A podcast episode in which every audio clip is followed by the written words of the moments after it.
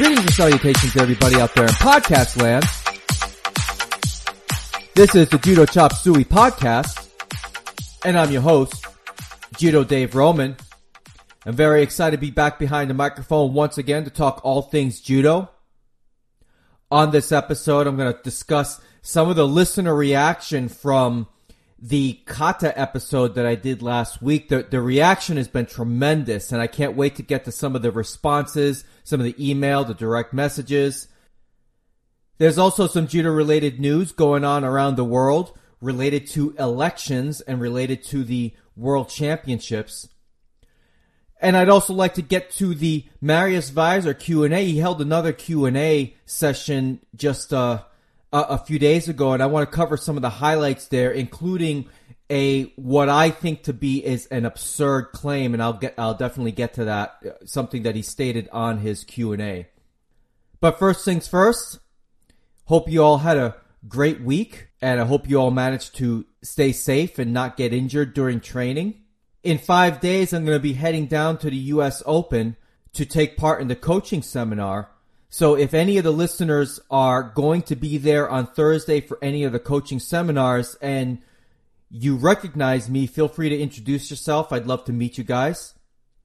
And like I said in my last podcast, if you come up to me and you recognize me, I'm going to give you a judo inside dot com water bottle. And if a few of you recognize me, well, I, I've got a little bit of other swag from that Hans sent me from Judo Inside as well that I'll be able to give away. But the first person who says anything to me will get the water bottle. So I'm looking forward to meeting a, a lot of the people. There's there's really going to be a, a room full of people that I've heard of, that I've never met personally, that I'm really looking forward to meet. I'm sure I, I got to believe that some of the people that I've either conversed with on this podcast or via email or or just uh, via Facebook or online, I've I've probably I, I would have to guess that I would come across them on, on Thursday for the coaching seminar. Maybe not. Unfortunately, I won't be able to stay for any more days down there because I, I just I, I, I got I have a, a student competing in the U S Open. Uh, the same one that got stonewalled at the U S J A Summer Nationals last week. Uh, so I'm hoping that she's going to have competition. Now, I can't sit in the coach's chair because I'm not officially certified yet. And God forbid the same thing happened that happened to Kayla Harrison happened to me. So, so I'm looking forward to going down to the U S Open. I won't be able to see the action in person, but I know that they're going to show the action online, so hopefully I'll have a chance to see her from a distance. I know her family's going to be making the trip again all the way down to South Florida, so hopefully there'll be competition for her, and I, I wish her the best of luck. I haven't seen her all week, but uh, I'm guessing that she's doing training in other clubs, which is A-okay by me because we don't have, at my club, we don't have the type of uh, high enough skilled players in her weight category to practice with. So hopefully she's been training and preparing for this tournament, and we'll see how she does. As for everybody else, I'll be looking to watch this tournament as as much as I can. It's it's a weekend that I got my kids, and I'm sure I've got I'm sure I've got things planned uh, next weekend. I've just that I've forgotten about. Oh, I know, I'm going to a baseball game next weekend. That's another big reason why I can't uh, I can't make it down to the U S Open and watch the action live because I already had uh, commitments to go to a baseball game. So, Rays versus Rangers. Anyway, before I get to the news and judo-related items, as you guys know and have been aware of, I like to do the housekeeping stuff at the beginning of the podcast, things that are of a personal note to me, things that I... that that are of interest to me, whether it's movies or shows that I'm watching or or kind of geek-related stuff, comic book-related stuff. Well, this time, this coming up Sunday, well, by the time you hear this, it would have already happened. Game of Thrones Season seven. Now, over the past week, I've been catching up on what happened at Game of Thrones Season six because you know how it goes. You, you watch a season, you kind of forget some of the, some of the high points and...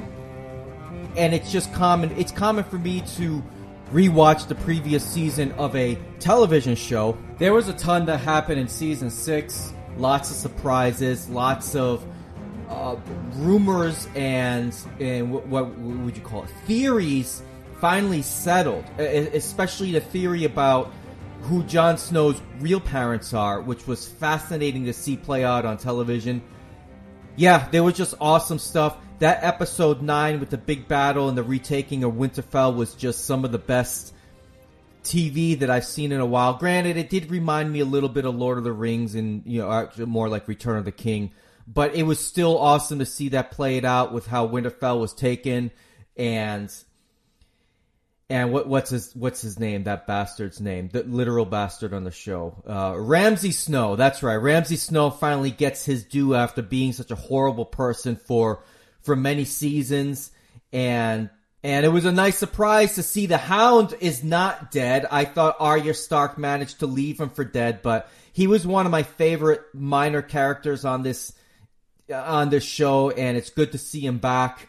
Let's see, Benjen Stark managed to finally be proven to be alive. Uh, and then you got um, Daenerys Targaryen finally leaving the sands and and and Meereen with a massive army and a fleet of, of ships and stuff. So it's just really interesting to see. Oh, oh, and that's right. At the very end, I completely forgot about Tommen Baratheon committing suicide after he sees his wife and the whole city with hundreds of people to get destroyed because Cersei Lannister is just a bad bitch and all that kind of stuff. So Cersei Lannister on the Iron Throne, I imagine she's going to get hers in some way. I mean, with all the death of her children, she's already paid the price in one way, shape, or another. But I gotta, I gotta think her, that her blood will be spilled sometime in this coming up season, or at the very least the next season.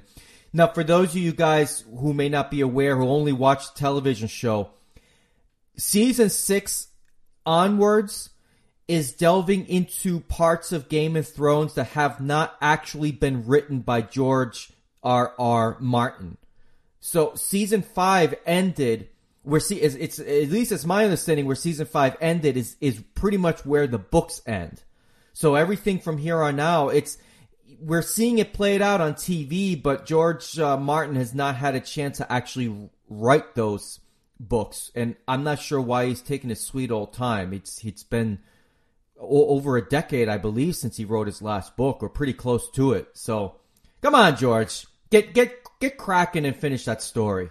We all need to see how things play out in the books, because it's just the the the T V shows, like just like any movie or T V show, is going to cut out so much, or they're going to interpret events in a different way than what the author intended. So, regardless of that, I can't wait to watch it. I'm sure if there, look, if there's any Game of Thrones fans out there, let me know what you think of the show, uh, or what you think of the season or the series, or, or whatever.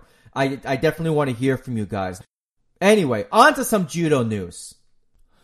I would like to take this opportunity to announce to you guys that there's a new judo podcast that's out there. It's called Planet Judo, and it's hosted by a fellow by the name of Lance Wicks. I have had conversations with Lance in the past. I believe, if I'm not mistaken, he's worked closely with Hans Van Essen of judo inside dot com and Unyo of, of judo crazy dot com in the past on different judo-related projects. And not only that, he's actually had judo podcasts in the past. I believe he had a podcast called European Judo Podcast. And he's been running a, a variety of different sites. And if I'm not mistaken, he's actually worked for the I J F as a technical director. So Lance is a fellow that's been around a while. And I was looking through, because I have an, a, a podcasting application uh, on my phone that I use to listen to different podcasts. And no, I don't listen to my own podcasts uh, when it when it gets published. I do listen to my own stuff when I... before I, I release it to you guys, but I don't sit there and listen to the whole thing again. So, um, but what I did on, what what, what app do I use? Let me, let me take a look here. I, I can't ever remember the name of it. I just know that I love it. Oh, Podcast Addict. That's right. So I use Podcast Addict as a means to catch different uh, R S S podcast feeds. So I it's a, it's a fantastic tool that I, I use. I don't. I don't listen to, I don't go to different sites to listen to podcasts. I just put all the feeds into this one little app on my phone. So I decided to take a look like I do every once in a while for uh, search on judo in uh, Podcast Addict. And sure enough, well, you see my podcast comes up, and I know I've talked about Original Judo Pod by James Austin. And there's another fellow that has in Japan that has a podcast that I can't understand because it's all in Japanese. Uh, but Lance's podcast came up, so I decided to give it a listen. And it looks, it sounds promising so far. I, I hope Lance uh, sticks with it. I'm really looking forward to hearing him uh, do more episodes. It seems like he's been doing episodes uh, since he started, once every few days, which is really neat. So I, I'm really rooting for you, Lance. I hope you uh, continue your work. I can't wait for James Austin to come back with his, his podcast again. The interesting thing about Lance's podcast is that through the service that he's using, you can actually call up Lance and, and leave a voicemail, much like I've asked you guys and challenged you guys in the past to do on this ep- uh, on this podcast.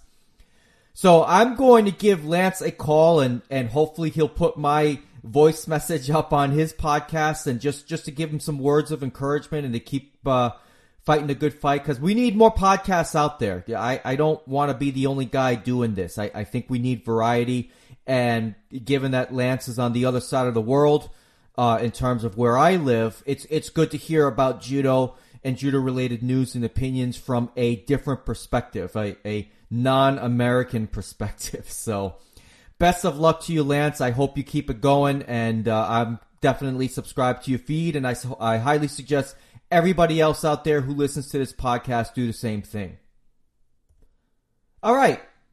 It's time for my favorite segment of the Judo Chop Suey podcast. What time is it? Listener reaction.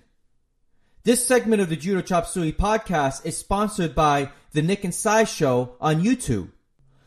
The Nik and Sai Show has been one of my favorite YouTube channels to follow over the past several years. They do a lot of videos of uh, doing judo and Brazilian jiu-jitsu and gi and no-gi situations. And lately, they've been promoting a video called Everything About Arm Spins.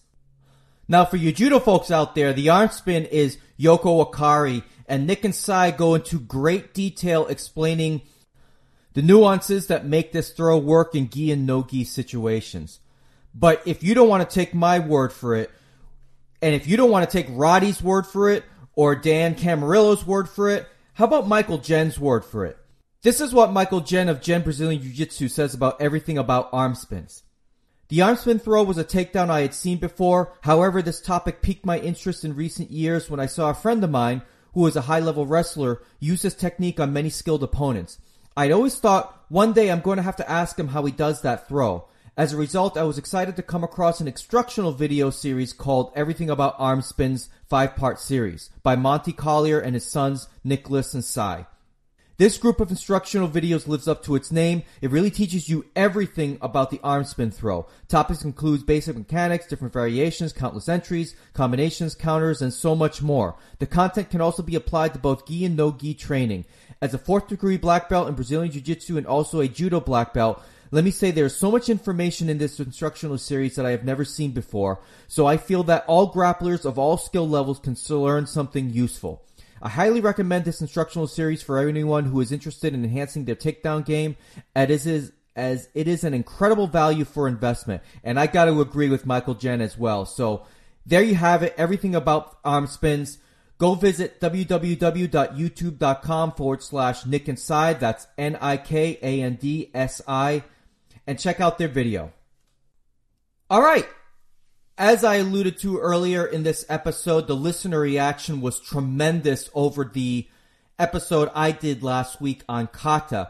Now, even though I'm going to get to different judo-related news items and such, I almost envisioned this episode to be a continuation of the discussion that I started with kata. And again, this won't be the only time I bring up kata, but the reaction was just so good that it, there are some points that I didn't really cover that I wanted to cover that I don't think I could have done as good a job as some of the listeners did with their reactions on things that I didn't cover, and I really want to get to all of that.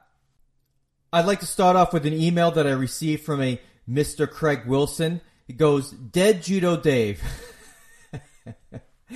I'm guessing that meant to say dear, but it says Dead Judo Dave. I, I hope that's not a premonition of some sorts. Anyway, I agree with your thoughts on the importance of kata. While I haven't participated in a kata competition myself, yet I do see a purpose in holding them for encouraging the practice of kata and subsequently grooming practitioners to have a deeper understanding of the nuances of various kata and enabling them to go on and uh, to teach them better. I'll be going to the two thousand seventeen U S J F U S A Judo Kata Conference in Missouri later this month, featuring instructors from the Kodokan. I'm excited. Now, that's I really appreciate you sharing this, Craig, because I didn't know anything about this. And I went to the U S A Judo Twitter feed to see if there was any information related to this, and there was not.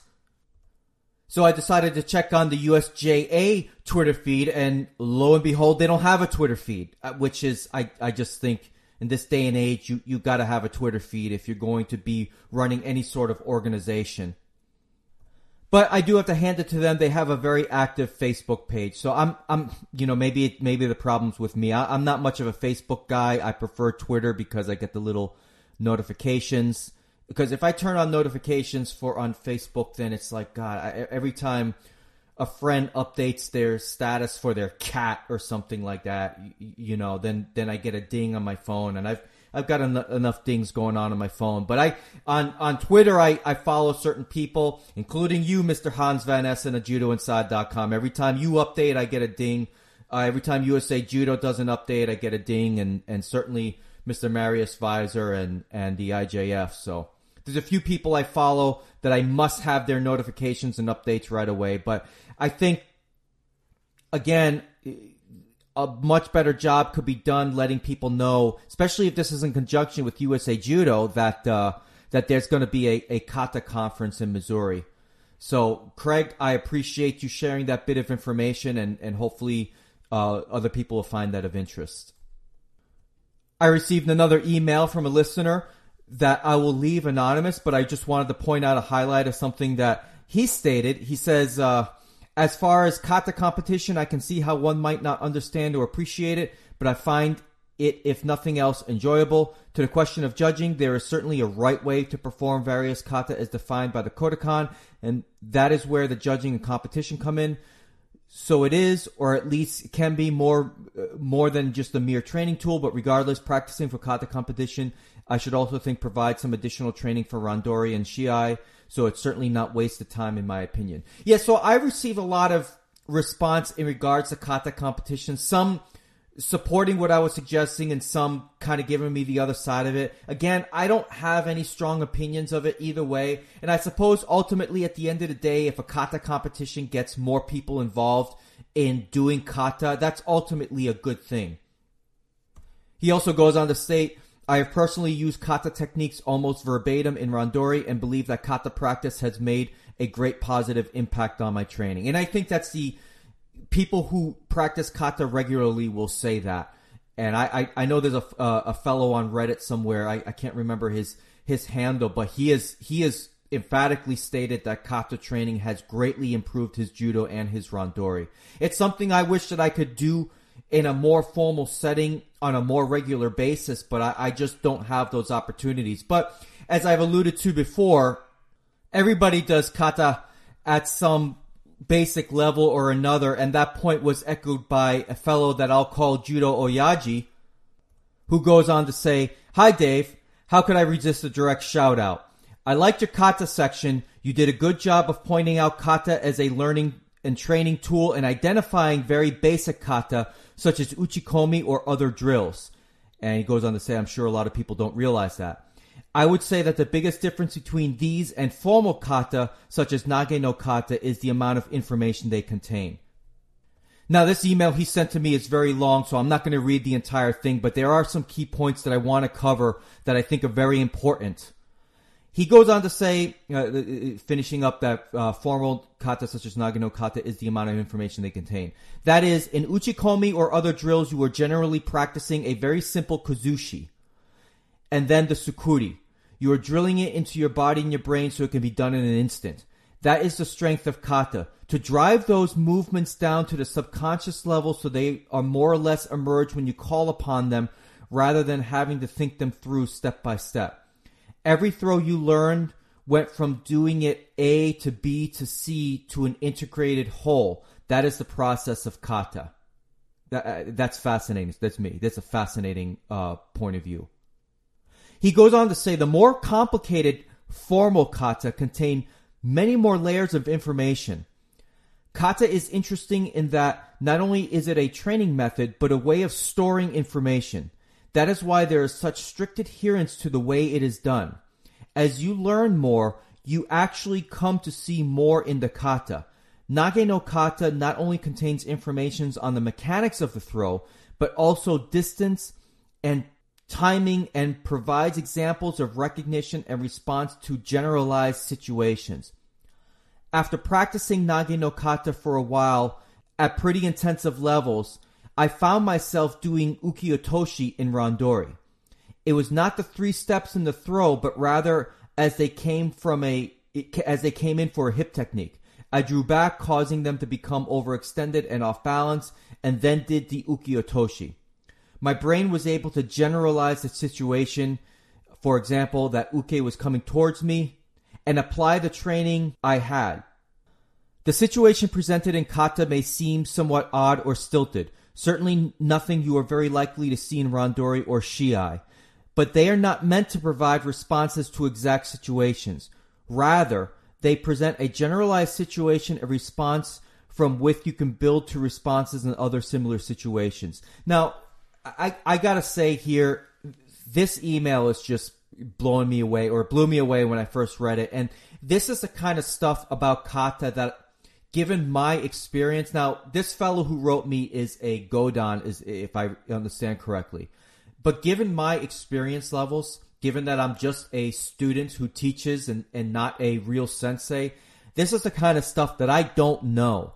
And and this is why I'm very grateful for listeners like yourself, Judo Oyaji, and others who are willing to take the time to explain this kind of stuff that just isn't shared in many typical competition clubs. I got to read two more paragraphs because this is just gold right here.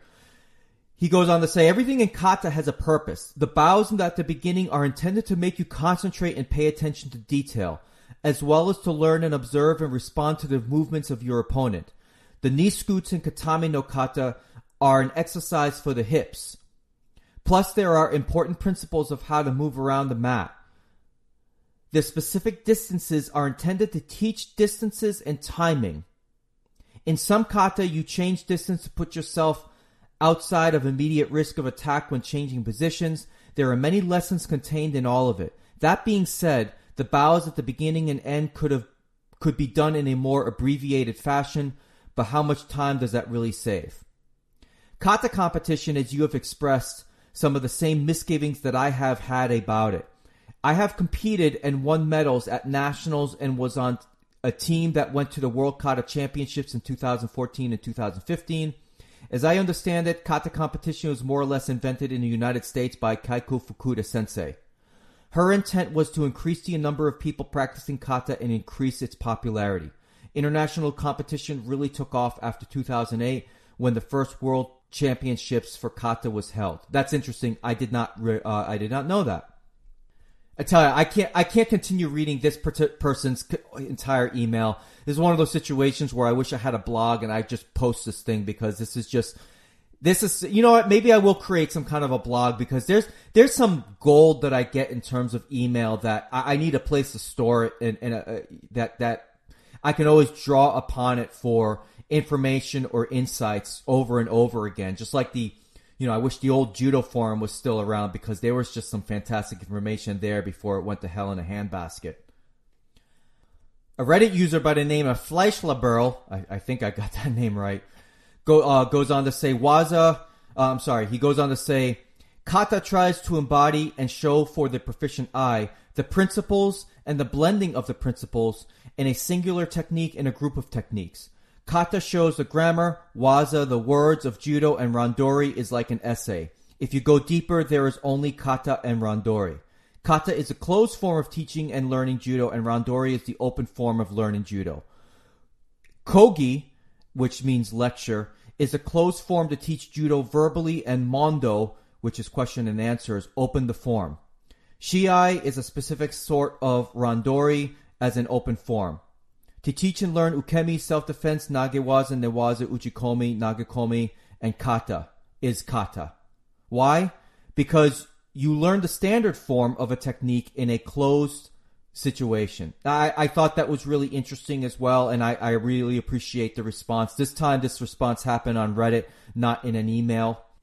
I got an email that made me chuckle a little bit. I'll leave the emailer anonymous, but he goes on to say, my impression was that kata competitions were a way for middle-aged and older brown belt judoka to get their competition points on the way to Shodan without the high risk of injury that Shiai brings. Now, I... I've never heard that one before. I, I followed up with him to find out um, maybe what judo organization he belongs to, and he said U S J A. I, is that true of U S J A? I, I don't know if they allow the substitution of competition points for promotions in their organization. I, I've never heard that. Doesn't mean that the emailer is, is wrong, or it doesn't mean that I'm right or anything like that. I just I found that a little bit interesting. I just never heard that before. And lastly, I got an email from somebody who stated that, uh, well, he implied that in his own club, he's got his own kata that he has created and has some of his students teach, uh, I'm sorry, not teach, but uh, perform, that teach other principles in judo. And I'm curious to find out from anybody else uh, if if you've ever experienced anything like that. I know judo has the official kata in the syllabus defined, but I know there are other judo kata that is not officially recognized by the Kodokan. And I'm curious what you guys think of when instructors have their own kata that they use to teach judo principles. Can that be done? I, I've never seen a, a, a kata done, created by a, uh, a sensei in more modern times, for lack of a better word.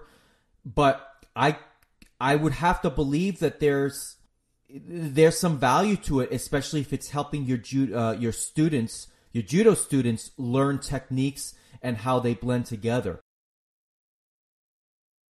Marius Vizer had a Twitter Q and A a couple of days ago on July thirteenth, and there are some questions of mine uh, that he answered, and there were some other statements that he made in this Q and A that I found very interesting and surprising and alarming, to say the least. But to set the table for that, those questions, uh, for those comments by him, I'd like to share some of the questions that I had. I had asked a total of three questions, and my first question to him was, Mister Vizer, do you think we will see a return of Wazari Awasete Ippon? I do not think the accumulating Wazari is working as intended. And this was actually a follow-up to my question to him, Uh, asking him when the I J F was going to revisit the rules after the World Championships, if they had more specific dates, and, you know, what were they looking to to change after the World Championships, or what were they considering? So he did not go into detail in regards to that, but with my question here about the Wazari Awasete Ippon, his response was just a bingo.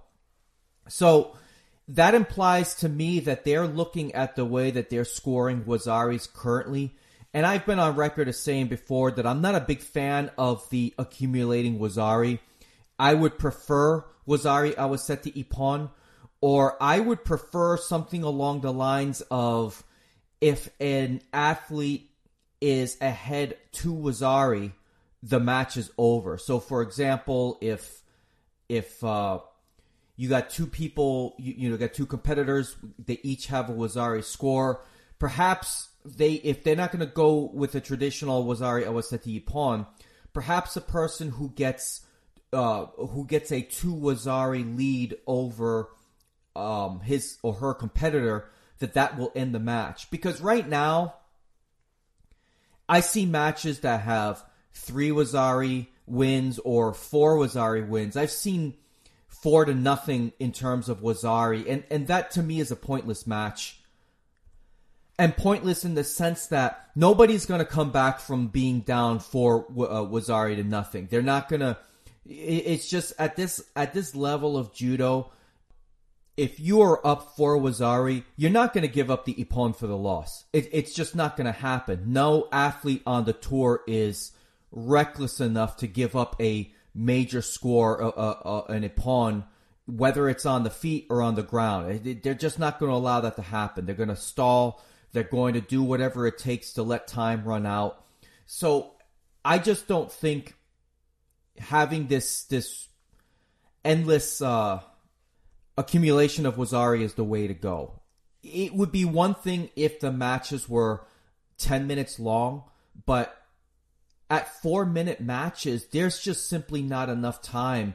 Even for people who are down to Wazari, it's just not enough time to catch up in, in most circumstances. I, I have seen some people being up to Wazari and then lose the match to Nippon, but it's just not going to happen if somebody's up three Wazari or four Wazari. It just, there's not enough time. It, I remember somebody commenting that you break up a judo match in thirty second increments and stuff. And that at four minutes, we're, we're, you're only talking about eight increments or so. And it, that's just not enough time. I, I, I don't see how the accumulating Wazari is working. I, I think you need to have a system where, apart from any pawn, a a lead that, that is basically insurmountable, which to me, if you're up three nothing, that's almost insurmountable. It's practically insurmountable.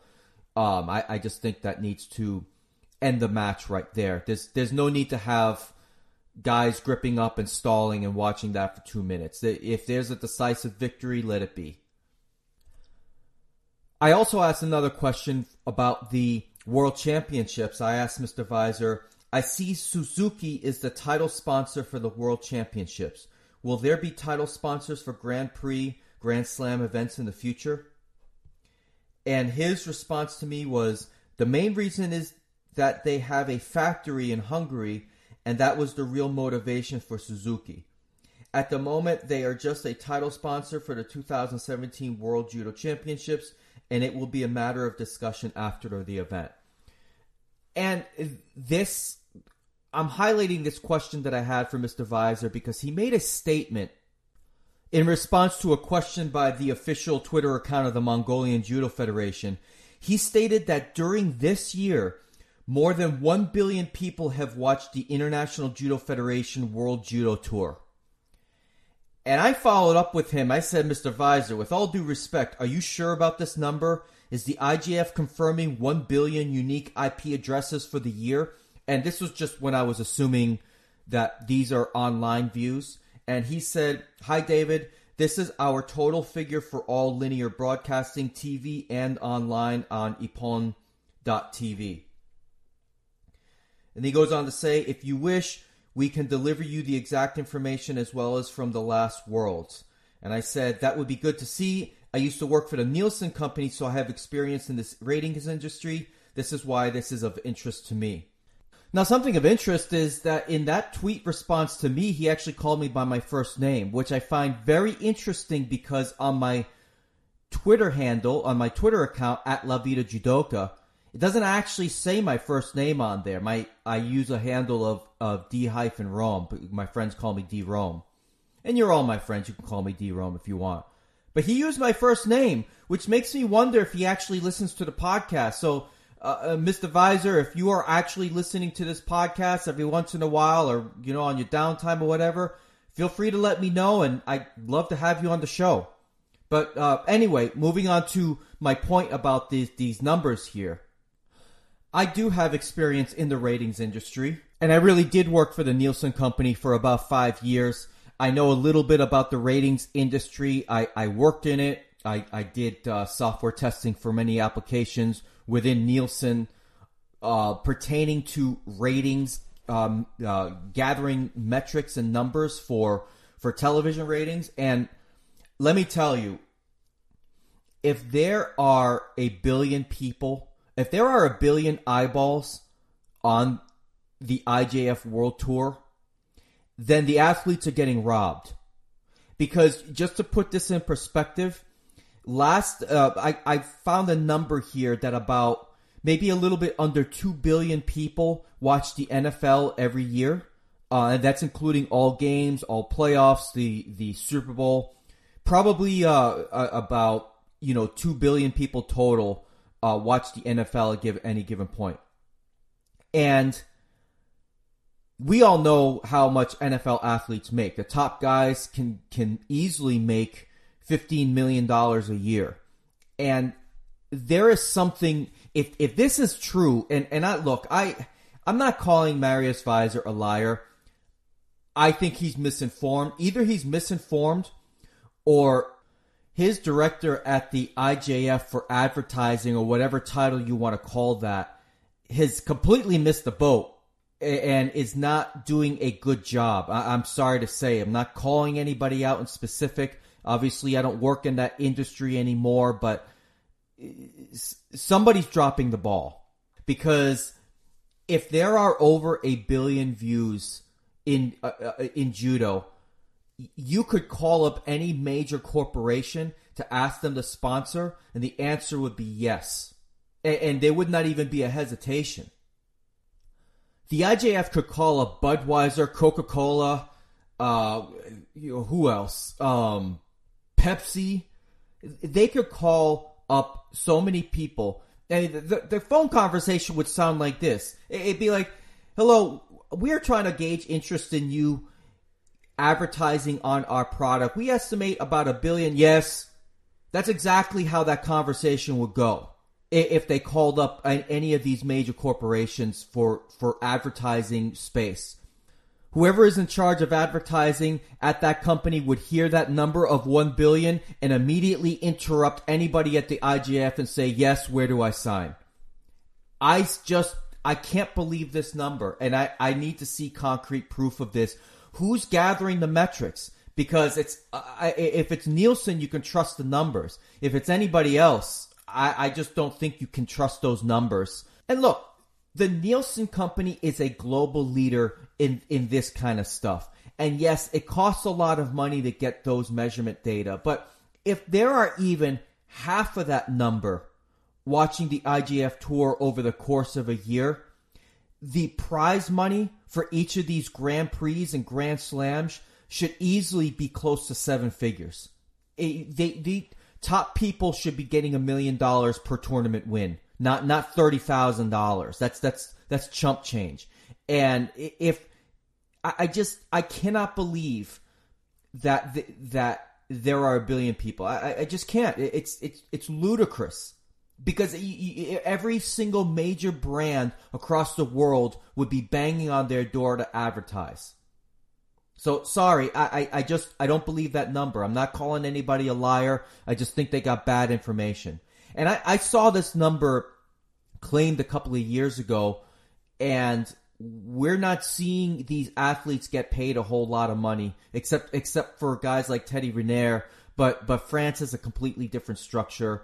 You know, people like Kayla Harrison being double gold and and being uh have having won all the tournaments that she won on the tour or, or placed in.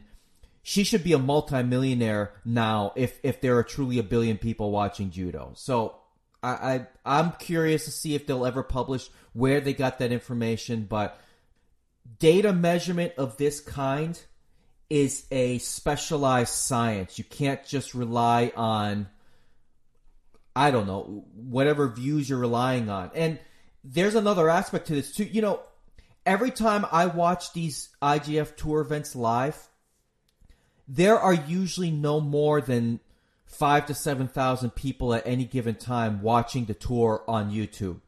So I don't know where they get these numbers from. I, I, I can't.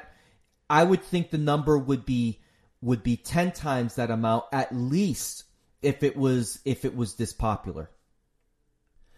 A fellow by the name of Julian Deerkegs on Twitter asked Mister Vizer, any plans for an event with judokas head of state facing off? Who would win, President Putin or new President Battulga? And this is funny. This was a funny question to me. Um, actually, Mister Vizer didn't really find the humor in it. He said, in judo, we do not answer such questions. It is not in our culture. I thought it was a funny question. I think it's a good uh, segue into a bit of news that happened about a week ago. the president of the Mongolian Judo Federation became the president of Mongolia. Congratulations to Battulga Khaltmaa for becoming president of Mongolia. He won this uh, after his opponent resigned. On the article on Reuters, it says, it reads here, the opposition Democratic Party, uh, or Battulga of the opposition Democratic Party, won fifty point six percent of the vote on a sixty point nine percent turnabout, giving him the majority needed to overcome his opponent, Parliament, Parliament Speaker Miegombo Egombold of the ruling Mongolian People's Party. The Reuters article goes on to say the election campaign was marred by political mudslinging from all sides and the public perception that none of the candidates were fit for the job, according to Lusanvadran Sumati, the head of the polling group Sant Moral Foundation. The worst election in Mongolian history, said uh, Sumati. Well, better to have the worst election in Mongolian history than to have no elections where the people have no choice who will be their leader. So, all I gotta say, congratulations to Mister Battulga. I'm sure it's a well-deserved victory. He did a great job as the president of the Mongolian Judo Federation, where under his leadership they enjoyed uh, great success on the International uh, Judo Federation tour. So, I would venture to guess that he will be doing a good job as president of Mongolia. I know the two don't necessarily correlate with each other, but look, if you got leadership skills, you have leadership skills, and I think that can be translated to a head of state position. There's one more judo-related news item that I wanted to share with you all. It's It comes from my friend Hans Van Essen of judo inside dot com. Actually, I think he got this story from judo crazy dot com, Unyo. Uh, you you all should take a look at both of those sites along with Planet Judo by Lance Wicks, which is a news aggregator for judo. Anyway, um, goes on. So I'm reading here in this story that there will be the mixed team competition for the first time at the World Championships this year in just, let's see, probably about forty-five days from now is uh, when I'm recording this is when uh, the World Championships are happening. Can't wait for that event. The story goes on to say uh, the winning team is decided as follows, uh, but, uh, the number of contests won. Uh, if the number of contests won are equal, the sum of all achieved scores in the team will decide. Every pawn will count as ten points and every wazari as one point. And the article goes on to say points will be given as follows. Ippon, uh, Ippon, Gaisen, Gaichi, Fusen, Gaichi, opponent does not show up. Kiken, Gaichi, opponent withdraws, ten points. Wazari is one point, or winner, win by Shido is zero points. Well, that's really good. I, I love that. That's great. The same points apply regardless of whether they are achieved in regular time or during golden score. In the case of Osai Komi during golden score, an athlete can continue to hold to gain maximum points. If the number of scoring points are equal, a random draw will be made and one, cu- one couple will refight a golden score contest where the first score or penalty of any kind decides the winning team. Well, after reading this, it makes me wonder a little bit if there are going to be changes to the scoring system, as Mister Vizer alluded to in his Twitter Q and A, without going into details. I wonder how that's going to impact the mixed team event moving forward. I'm a little bit confused about the part about Osai Komi during golden score. Athlete can continue to hold to gain maximum points. I'm, I'm hoping that After twenty, what that means is that after twenty seconds of holding somebody down in Osai Komi Waza, that that's going to be ten points and not just a, an accumulating Wazari every ten seconds or something like that. So hopefully that's what that means. All right. I know I just said that there's one more judo-related item to get to, and this was a story about the mixed team events, but there is actually one more item that I wanted to share with you guys. Travis Stevens has a blog, and you can get to it at blog dot fuji sports dot com. And in this blog, he talks about different uh, things like uh, uh, whether it's techniques or dealing with small injuries. Uh, he shares some of the techniques that he's done on the I J F tour, uh, other videos from other teammates on Team U S A. And the last video, the, the last thing he put up was a video on how he cheated over the last four years in I J F competition, and that... That that started that initiated a, an interesting discussion on Reddit regarding whether or not cheating is in, in judo is, is okay or anything like that. I, for the record, when it comes to my own personal judo and how I do things in competition at local competitions or how I train my students, um, I don't advocate cheating of any kind. However, I and I think some people took me to task on this. My feeling when it comes to professional sports, and judo on the I J F tour is a professional sport. These guys are getting paid, no matter, you know, whether you want to call it semi-pro or whatever. You know, my feeling is is that if you're not cheating, you're not trying hard enough, and and it's only cheating if you get caught. And I know that's really an ugly way to view professional sports, but look, watch an N F L game. And I've used this example before. Every offensive lineman is holding on every single play in every single N F L game. It's just a matter of whether or not they get caught. And you can look at different sports like basketball, you know, wh- whether it's hand checking or, or trying to get away with little things.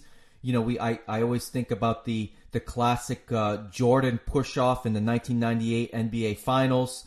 I mean, everybody does little things to try and gain an advantage. I mean, look, I, I could even argue that cutting weight is a is a form of cheating to me, because when you step when guys cut weight for a competition, and then they and, and then you know once they get this their weight on, on the official books, they end up fighting at a higher weight. Uh, they end up fighting at their walking around weight at times and not at the weight that they weighed in at. So you could argue, or one could argue, that in of itself is cheating as well, because when they step on the mat, they're not under seventy-three kilos. They're probably probably about seventy-four or seventy-four and a half kilos. So, and I'm just using that one weight category as an example, but you know what I'm getting at. Everybody's trying to get an, gain an advantage. That, that's why people cut weight. That's why baseball players try and scuff the baseball a little bit here and there. They're, they're all trying to gain a, a, an advantage out there on the field of play. And when it comes to professional sports, I, I don't have a real problem with it. Granted, the, the real big ones like doing steroids, I, that's a no-no, because now you're creating an unequal playing field. But trying to edge the rules or, or or or take advantage of the rules or try and get away with something when when everything else is equal, that that's that's I just think that's different than something like steroids or or you know doing something like Tanya Harding did and trying to take out somebody's knee. You know, that was like twenty-five years ago. Anyway, all right, so go and check out Travis Stevens' blog. It's it's really it's a really good blog, and I'm glad that he's taking time out of his busy schedule to post stuff up every once in a while. And it, it's great. It, it, judo needs more of this kind of stuff. So that's going to be it for me in, in this episode of the Judo Chop Suey podcast. I hope you enjoyed it. Uh, if you want to reach out to me via email, it's judochopsueyshow at gmail dot com. If you want to follow me on Twitter or Instagram, you could do that at La Vida Judoka. And you could always search for me on Facebook and shoot me messages there as well, which some of you have. I've, I've received a couple of questions on Facebook that I'll get into on my next episode. But you can always search, search on Judo Chop Suey Show, and you'll be able to find find me there. And you could shoot me questions. I, I do I don't post on there as much as I'd like. I, I've just had a really busy schedule with family and, and especially work lately, which that's never a bad thing. But judo and training. And again, just a reminder, I will be at the U S Open on Thursday attending the one o'clock coaches seminar class. If you recognize me, feel free to come up to me and say hello. I'm not going to put myself out there and, and you know, advertise myself. I'm not going to set up some kind of booth. But if I didn't say this earlier in the podcast or in the episode, I will be bringing my mics. And I'll be bringing my laptop and and a, and some uh, judo inside dot com swag for any of you who recognize me. If you guys want to sit down with me and do an interview, if you if you see me, recognize me, and say, hey, you know, let's chat for twenty minutes or so, I'll set myself up and we can we can have a little chat, and I could put you on the podcast. I would love to do it. If you've got something to advertise, if you've got something to to say. If you want to give me a piece of your mind about something I said in the past, I, I'll t- I'll have all takers, and uh, and I would love to to have you on the program. So with that, I hope you have a great day. I hope you have a great rest of the week. I hope to see you at the U S Open. But if not, train hard, stay safe out there, and until next time, I'm out. Open Gangnam Style.